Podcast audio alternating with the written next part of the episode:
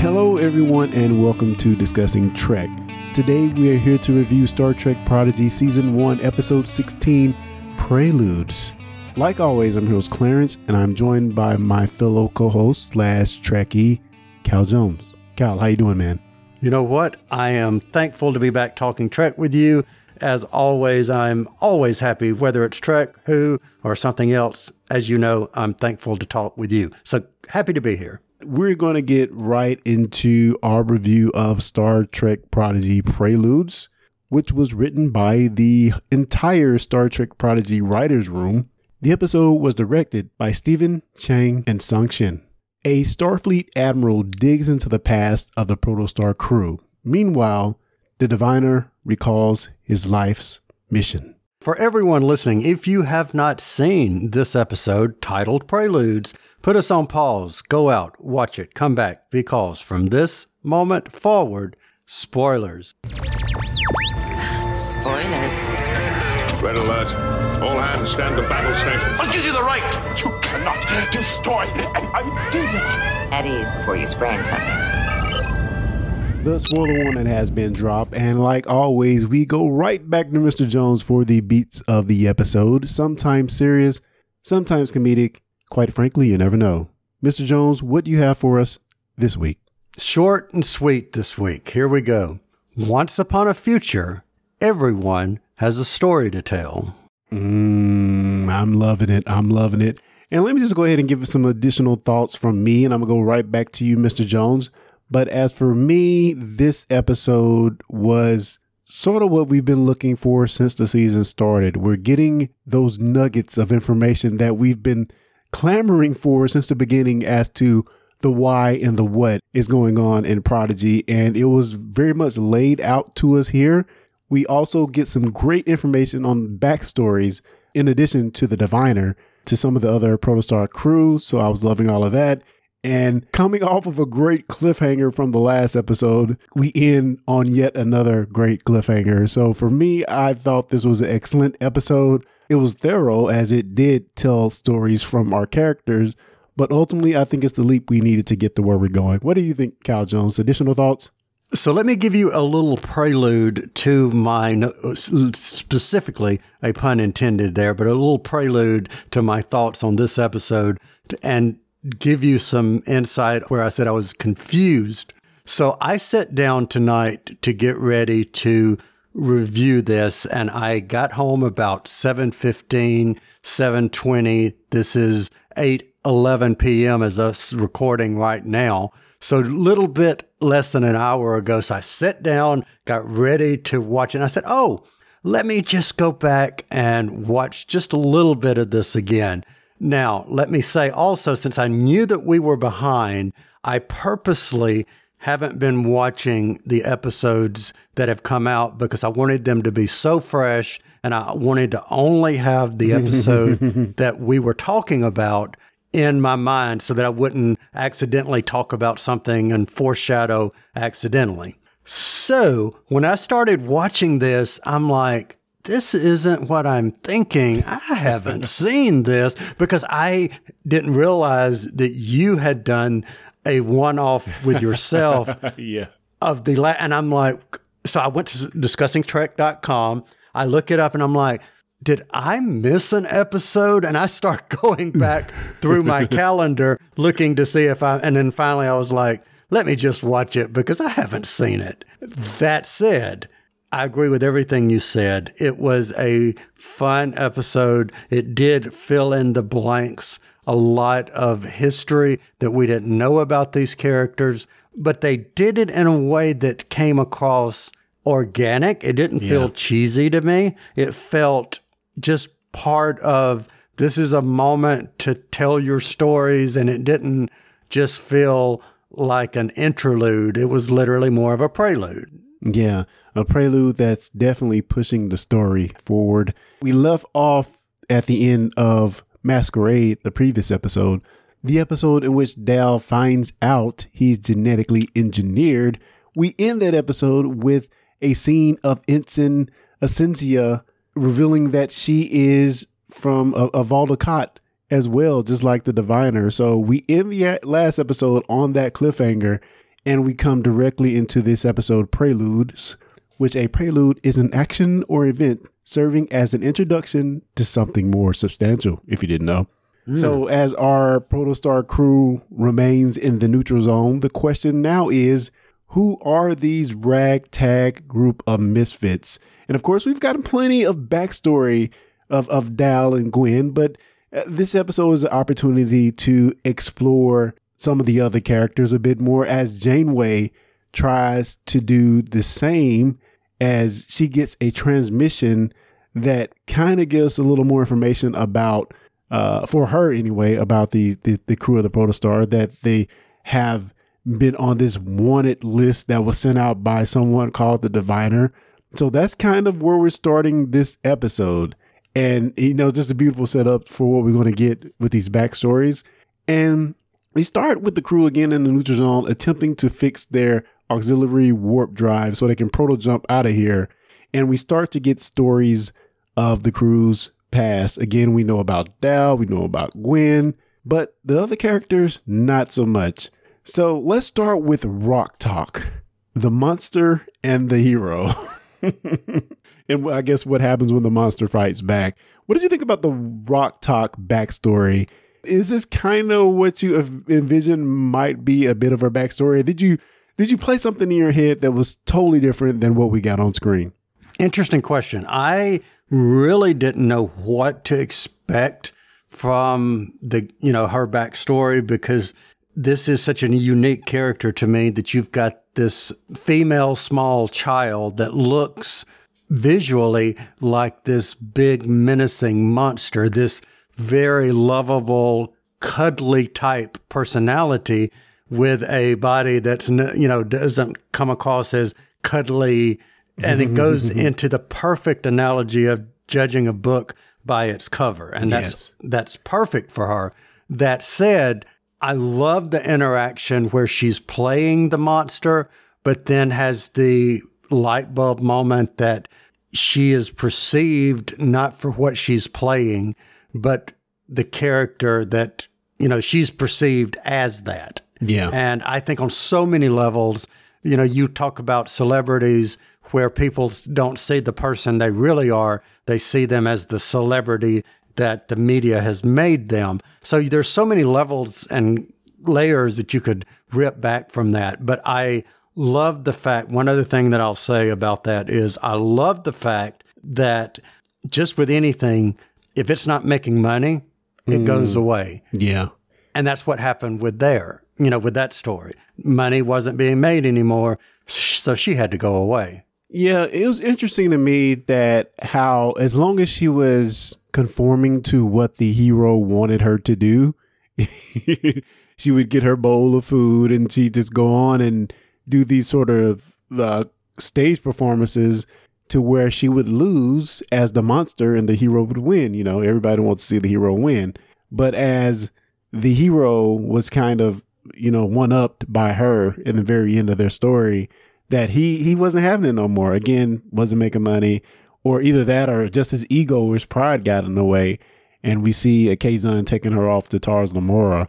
So to me, it hmm. just felt like as long as I'm doing exactly what you want, everything is all gravy, everything is good. But the moment I step out of bounds of of of your rule, and especially, I mean, she was eating, she was living, so I guess she was fine. But it didn't seem like a, a perfect circumstance for for that character to be in.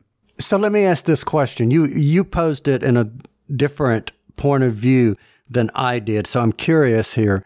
Do you see the hero and her as compatriots being held by the Kazon or do you see as you present well obviously as you presented it with him it's kind of in control with her there for him Good question because honestly, I didn't see it the other way until you explained it. So what you're saying is maybe more of like a, a Thor Ragnarok situation where they're both kind of in Yes. prison and they have to put on this show to make money for whoever's over them. It could be that. That that might be what what it actually is. Uh, let me tell you why I thought that was when they started doing the fight, started doing the ad lib, it's brief, but there is a moment before they continue and doing this almost Three Stooges type, you know, physical comedy where the hero character looks at her and I think he gives her a wink, like a nod, keep going. Yeah. And that's what made me think, okay, he was happy for that. He was fine with that. He didn't always have to win. But then I saw that scene where the Kazon are getting money, and I'm like, okay, you're not making them the money. Yeah, and of course they they did show a scene where there were some people overlooking the arena. So yeah, I, th- I think your point of view of that is is definitely on point. Also goes back to some TOS episodes. There's one one TOS episode in particular where there's this whole planet that didn't evolve really from I guess the Roman times, and they still had gladiators. they were like on TV doing gladiator stuff, and and it was kind of that same thing where these people were subjugated and had to fight in order to please the man and, and make money. So yeah, I, definitely get your point of view on that. And I, I think you're spot on. I really think you're spot on. Getting into Zero's backstory, not a whole lot to say here, except they were kind of in the wrong place at the wrong time. And again, I guess you had Kazons trying to make a little buck. and and and they go off and and and capture Zero, who's who's left by the rest of her uh Medusans, which, you know, simple story, but I still thought it was kind of cool. The interesting thing that I found about that was, and you're right, you know, it wasn't earth shattering or didn't have any revolutionary or didn't give us any revelations, but I did like that it ended with Gwen and then it shifted with from Gwen then to Gwen now. And it was a good way to show this is a children's show, but look how far the characters have progressed just in what we've seen so far. Yeah, definitely. I want to talk about, I guess, of the crew that we got extra information of. I think maybe Jacob Pogs was probably the most substantial to me personally. I just find it interesting that we get this whole lore of the Tellarites sending their orphans off into deep space for exploration. was just bananas if you think about it, but also pretty cool. And it kind of mirrors some of the stuff you know we we got with with Khan. Of course, he wasn't sent off as a child, but genetically engineered, we're sending them away. But it's still sort of the same thing. They were sent off in this ship out into deep space as part of what the Tellarites did to their orphan population. You know, I thought there was a really cool piece of lore to build in. But oh my God, we have all these movies where this one character is on the ship alone or on a planet alone and they have to kind of solve the situation. How did you think Jagapog did in this situation as the lone w- woken Tellarite on this on this ship? I love how he s- kept saying, "Wake somebody else up! Wake somebody else up! Wait, wait, wait!" I, I just think he was him. I Yeah. think he was Jankom Pog. I mean, I even almost ended my "Everyone has a story to tell," just like Jankom Pog does Jankom Pog or something like that. But yeah, he was just him. I, I don't think he put much thought into it because that's just him. He does what he does. Yeah, his way of doing things, as far as what we've seen so far on Tars Lamora and also on the Protostar, has been a very unorthodox method of engineering. and we get the explanation of why he's so unorthodox is that he was thrown into that situation.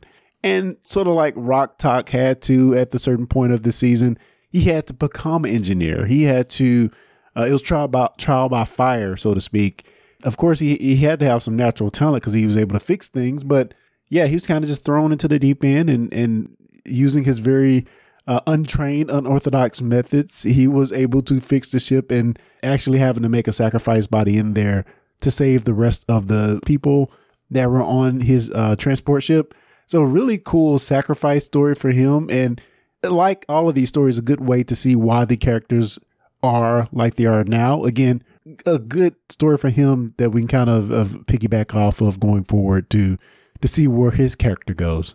And you know what? This is another way of telling the character of a character. And what I mean by that is theoretically, he could have, if he wanted to, maybe the AI or the robot could have stopped him. But if there was only so much oxygen for 29 and there were 30, he could have taken another pod and taken another pod or two and jettisoned those pods Yep. and kept himself on there. Yeah. But he didn't. Yep. Definitely made a sacrifice there. By the end of it, they turn around and ask Janeway what's her story. Hologram Janeway, what's her story? Now, they didn't actually go into it, but they did give us this little tip of the iceberg of the story she was about to tell. And I just smiled so hard when she said, Well, now, have I ever told you about Molly, the runt of my litter? and and for Voyager fans, of course, we know who Molly is. So that was um, freaking amazing. So here's what made me smile about that. I didn't, I knew she loved coffee. I mean, I, and I loved Janeway. And I knew she had a dog. I had no idea what the dog's name was. But when she said the name, I said, oh, that's her dog. Yeah, so cool, so cool. And I I'm trying to remember, do we ever see Molly? We may have seen her on like a, a holiday or something. I don't remember seeing Molly. Okay, I think we saw Molly on the first episode. We see her husband slash fiance slash significant hmm. other with the dog, I think, in the first episode, caretaker. I think. I Oh, may be wrong. That's cool. But I but I think I, I think that's when we saw the dog. Following up on the big reveal of Masquerade that Asencia, Ensign Asencia, is uh, a Vau N'Akat, aka like the diviner. And we get this whole story about how she is there and how the rest of the Vau N'Akat got to be in this timeline. And I just found it so interesting that once again, once again, Chakotay gets lost in the Delta Quadrant. Hmm. Thoughts on this trip to the future via wormhole and also the Terminator like turn of events once they make it there? Just just thoughts here because I thought this was just like just some excellent storytelling and what really made the episode for me. Thoughts? So I liked it. I was more curious on, and again, I haven't seen what comes next, but I was more curious slash worried as to what or where he ends up less than I was about how he got there. Because I was thinking, okay, are they saying that he's no longer alive? Are they saying, you know, what are they saying? I focused a little bit more on, oh, cool, Chakotay. Yeah, it's it's just interesting of how we we've been we've already learned that the these people the the diviners race have already disavowed the Federation and what they did that actually caused their planet to be destroyed. These survivors are are trying to set the past right by using the the, the same means that Chakotay came to the future, using that wormhole to go into the past to to actually destroy the Federation. And and we, I mean, this is an important an important point to learn how this construct actually got aboard the protostar and how it actually got stranded because Chakotay sent it back through the wormhole and it just got I guess got lodged on Tars Lamora and lost on Tars Lamora. We learned that the diviner's been there 20 years to try to figure out where it is to actually destroy the Federation and also that Ensign Asencia or what do we call her? It wasn't the diviner, he gave her a Uh, name. the Vindicator. The Vindicator, yeah. we found out that she's been there three years, so very much timey wimey when they're going through this wormhole. They didn't all pop out at the same point in time. So we may have the Vau N'Akat literally scattered all throughout time somewhere along this timeline, which I find very interesting because we don't know how many are here right now or how many have been here way before because whenever they came out the out of the I think they said 100 ships I think so, yes. yeah, and we don't know when they dropped out of the anomaly. So I find that very interesting. It made me think where in the future in the Delta Quadrant is Chakotay? And I, I had to uh, think of it just a little bit about what if he's like somewhere in the future where like Discovery is or something. That would be really cool to see him pop up on Discovery. That would be very cool. And I would, you know, I keep hearing rumors that they're going to possibly do a live action after Picard wraps. Instead of having Picard, they'll have Janeway. Mm, I hope so. I would love that. I think that would be brilliant, especially having done this and introduced Admiral Janeway. I just think that that would be freaking awesome. That said, you know, this is a bigger thought that I'm about to have beyond this particular story, but I think this goes into another example of the Federation going somewhere and making their first contact, making their second contact, but then becoming that Hmm. third party and says, "Mm, "Okay, it's up to you. You got, Yeah. you guys get to decide what you want to do. We've already made contact. We've, but we're not going to influence you when they already have by first contact." Yes, it's like you, you gave me all these tools. You gave me all these these cool ideas of the future, what it could happen and what could be, and even maybe in some cases let us uh, get after joining the federation have interest in some of your technology or whatever, whatever it is, how they influence the planet, and if if they don't follow, th- and I know they don't give technology by default, but if the planet becomes a member of the federation, obviously at that point they can exchange technology, but how they influence these these planets, these race of people, and they may be nowhere to to be found.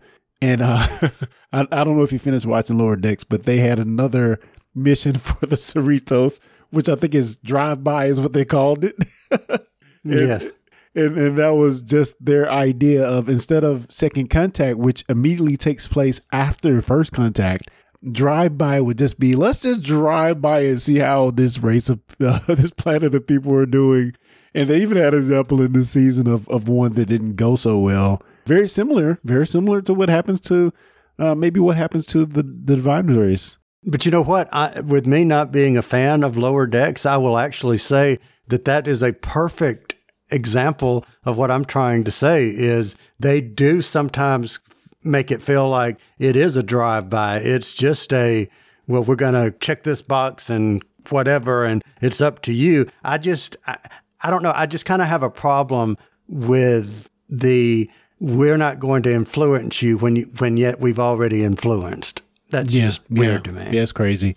But again, a hundred ships went back to the past. One ship, one dreadnought, uh, uh, one person from this group they call the Order. So I found all that pretty pretty interesting. Yeah, yeah. So again, I hope we get some tie in in the future with maybe where Chakotay is, and yeah, can't wait to see how all of that unfolds. And as Janeway, as we end this episode, Janeway begins to put the pieces together. This wanted list, which is the crew of the Protostar that was issued by the Diviner, she puts it together. And we get to the point of where she just starts to mail all this information together.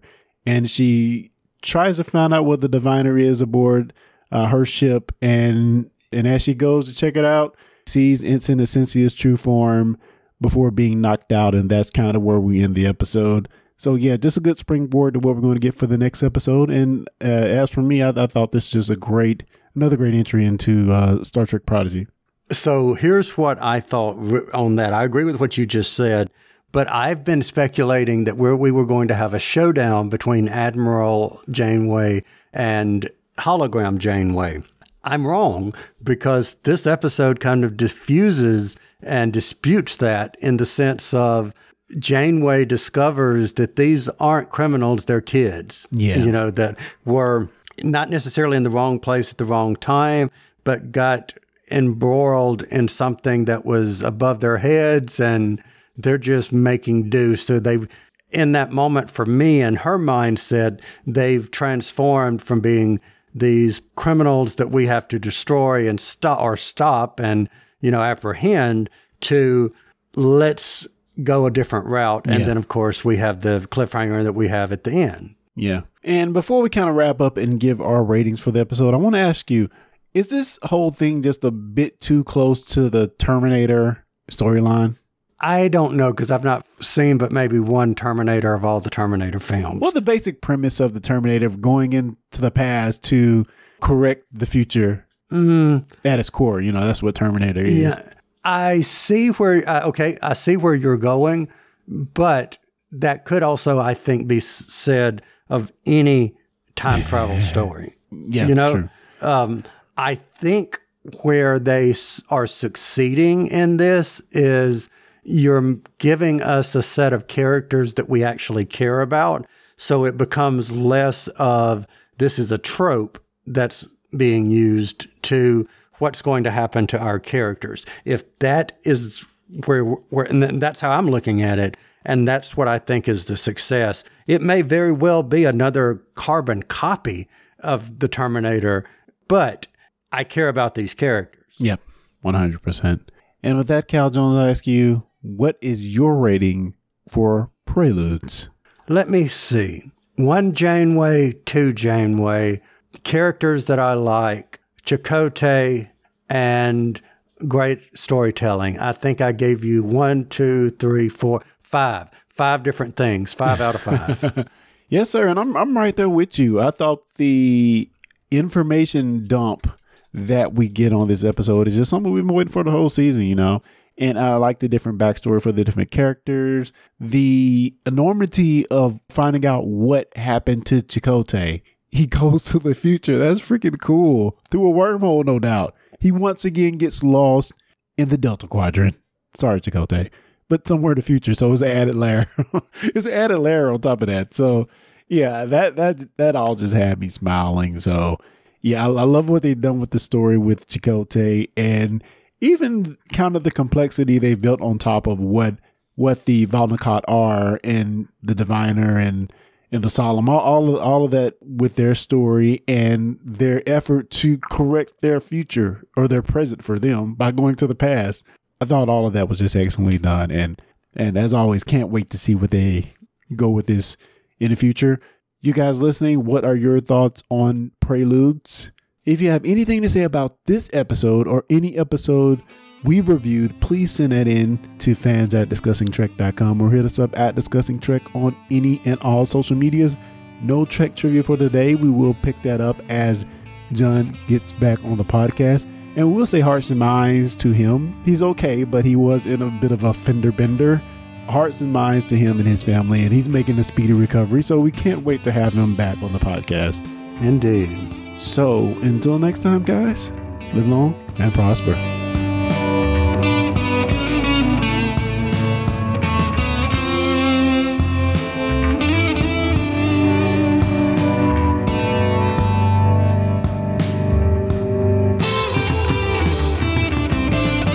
Thanks for listening to the Discussing Trek podcast.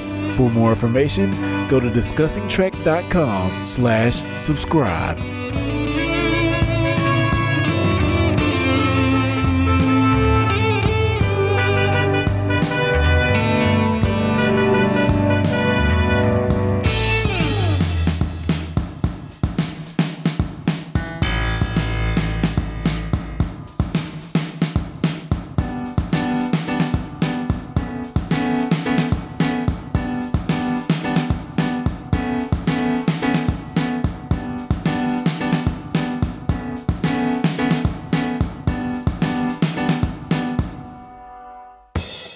You've been listening to the Discussing Network. Find out more at discussingnetwork.com.